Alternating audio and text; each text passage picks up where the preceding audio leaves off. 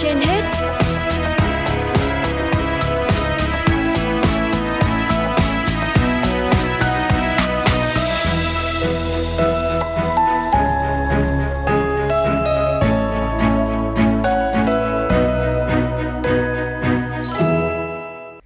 Quý thính giả đang nghe chương trình Sức khỏe trên hết của Đài Phát thanh và Truyền hình Hà Nội. Mời quý vị cùng lắng nghe những chia sẻ về một bức thư của một người cha gửi cho con trai đang trong độ tuổi dậy thì. Tôi chỉ là một ông bố bình thường như bao ông bố khác, làm việc trong một công ty nước ngoài và thường phải đi công tác. Con trai tôi tên Tiểu Chiết, hiện 14 tuổi.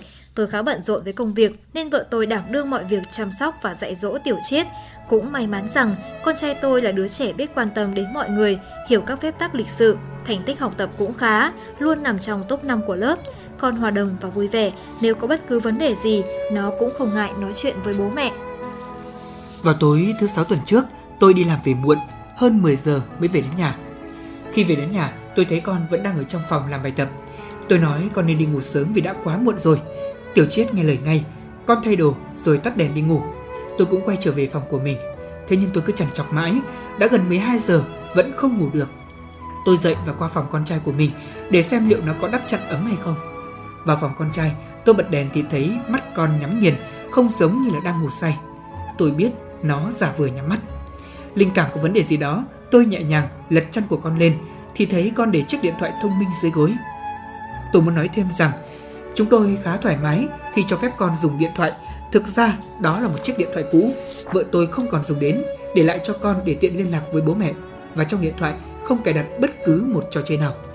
Vợ chồng tôi quan điểm điện thoại cũng giống như là tivi hay là máy in, đều là những vật dụng phục vụ cho cuộc sống, không việc gì phải quá khắt khe với con. Tuy nhiên khi thấy con nửa đêm vẫn lén dùng điện thoại, khi bố vào phòng còn giả vờ nhắm mắt, tôi hơi thất vọng. Dường như tôi đã đặt quá nhiều niềm tin vào con và con tôi đã không thể thắng nổi những cám dỗ từ trò chơi điện tử trên chiếc điện thoại. Nghĩ vậy tôi lấy điện thoại của con và nói, nghỉ sớm đi. Rồi sau đó tôi mang chiếc điện thoại đó về phòng. Về phòng, mở khóa màn hình ra kiểm tra xem con đang chơi gì. Tôi đã sốc rất nặng. Con tôi không chơi điện tử mà nó xem một bộ phim người lớn. Trong mắt tôi, con trai vẫn là một đứa trẻ non nớt ngây thơ. Dù nó đã học cấp 2, thế nhưng tôi vẫn luôn cho là như vậy. Tôi không thể tưởng tượng nổi con lại xem một bộ phim như thế này. Mặt tôi nóng bừng lên, tôi muốn lập tức quay trở lại phòng thằng bé và chất vấn con bằng được. Ai cho con địa chỉ những bộ phim này? Con có biết là những bộ phim này không lành mạnh hay không? Con đã 14 tuổi rồi, con cần phải biết cái gì nên xem và không nên xem chứ. Con đã xem những bộ phim đen này từ bao lâu? Con đừng xấu hổ, những gì con đang trải qua, bố cũng đã từng trải qua trong thời niên thiếu. Vì thế, bố đặc biệt thấu hiểu tâm trạng của con lúc bấy giờ. Tất cả chúng ta khi bước vào tuổi dậy thì đều tò mò về kiến thức tình dục do sự phát triển nhanh chóng của sinh lý. Đây cũng là những phản ứng tâm lý bình thường. Tuy nhiên theo bố, không nên tìm đến các trang web đen để có kiến thức về tình dục. Thứ nhất, khả năng nhận thức và phán đoán của con chưa phát triển toàn diện. Con sẽ dễ bị nhầm lẫn bởi những thông tin sai và có thể dẫn đến những áp lực tâm lý nhất định. Cần lưu ý rằng kiến thức tình dục trên các trang web đen là không khoa học, chúng thường có sự cường điệu bóp méo nhất định khiến con hiểu lầm. Thứ hai, khả năng tự kiểm soát của con chưa hoàn hảo. Một khi con nghiện xem phim người lớn, con sẽ bị hút vào đó, khiến tâm lý của con xáo trộn. Một số người tìm đến các video này để giảm áp lực, thế nhưng sau đó họ lại hối hận và ân hận vì hành động của mình. Khi con băn khoăn về những vấn đề liên quan đến tình dục, con có thể tìm đến một số kênh phù hợp. Con có thể hỏi bố, bố là một người đàn ông, bố hoàn toàn xứng đáng với sự tin tưởng của con. Con cũng có thể tìm kiếm câu trả lời từ những cuốn sách về giáo dục giới tính. Và trên tất cả, bố vẫn muốn khẳng định với con những điều này. Tình dục không phải là điều bẩn thỉu. Tình dục là nhu cầu chính đáng cũng giống như ăn và thở là bản năng của con người. Song nó không đáng để chúng ta phải quá tò mò. Bố cũng từng trải qua tuổi thiếu niên và rất tò mò về kiến thức tình dục. Thời điểm đó không có mạng internet, bố và các bạn nam khác lẻn vào hội trường, video để xem lén những video lậu, những cuốn sách người lớn. Khi mới xem, bố rất phấn khích, dường như không thể dứt ra khỏi.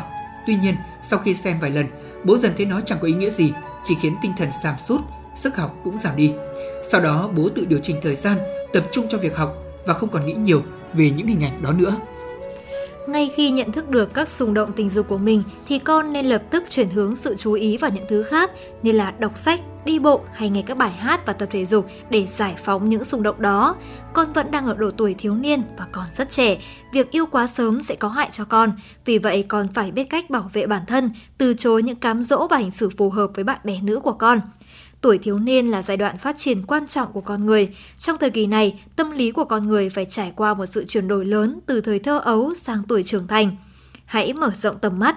Trong giai đoạn này, con cần xác định rõ mục tiêu của mình, tập trung vào việc học, phát triển khả năng và phẩm chất của mình trong các hoạt động tập thể hoặc môi trường trong xã hội.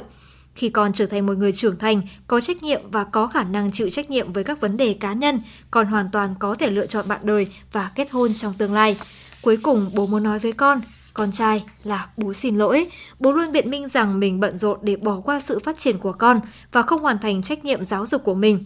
Bố hứa từ giờ sẽ dành nhiều thời gian hơn với con và cùng con đối mặt với mọi vấn đề. Bố luôn tin rằng con trai có thể vượt qua được giai đoạn quan trọng này. Chúc con sớm trưởng thành, yêu con. Lá thư được ông bố đặt dưới gối của cậu bé Tiểu Chiết. Ngày hôm sau, ông lấy lá thư đã biến mất.